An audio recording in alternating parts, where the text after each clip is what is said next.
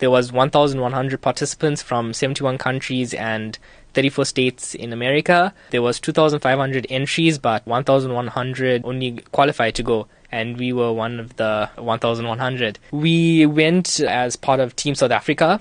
There were 10 of us from Durban and uh, two from Pretoria. We won silver in the science department with our project. Tell me a little bit more about your project. It was about citrus peels. We were extracting the essential oils from it and using it as a substitute for petroleum. So you can use it in your nail polishes, your hairsprays, Vaseline. We also found that the waste products from our experiment, uh, we call it the ash content, you can use it for burns as a disinfectant. We're also testing it now to see if it helps with eczema and skin cancer. We were surprised that petroleum, we use it so often in our everyday lives from our cars to lotions to Vaseline, everyday products, and we might not even have that one day so we're trying to substitute it into a substitute for petroleum. And not only will this help the environment, it'll also help the economy. Aside from winning the second prize, what were the other prizes that you won? I won a scholarship to the university.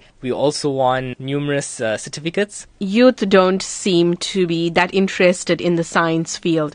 How can you motivate students to think otherwise and to actually take on the subject in schools? Science is extremely fun. Working inside of the labs, it was extremely fascinating. The different mechanisms and apparatus that we used was extremely fun to mix mercury and other solvents just for fun and then watch the product from it. I see the excitement in your face. Do you plan now to go into the science field as your future career? I would like to study something in the science department, um, but I'm not sure yet what to study.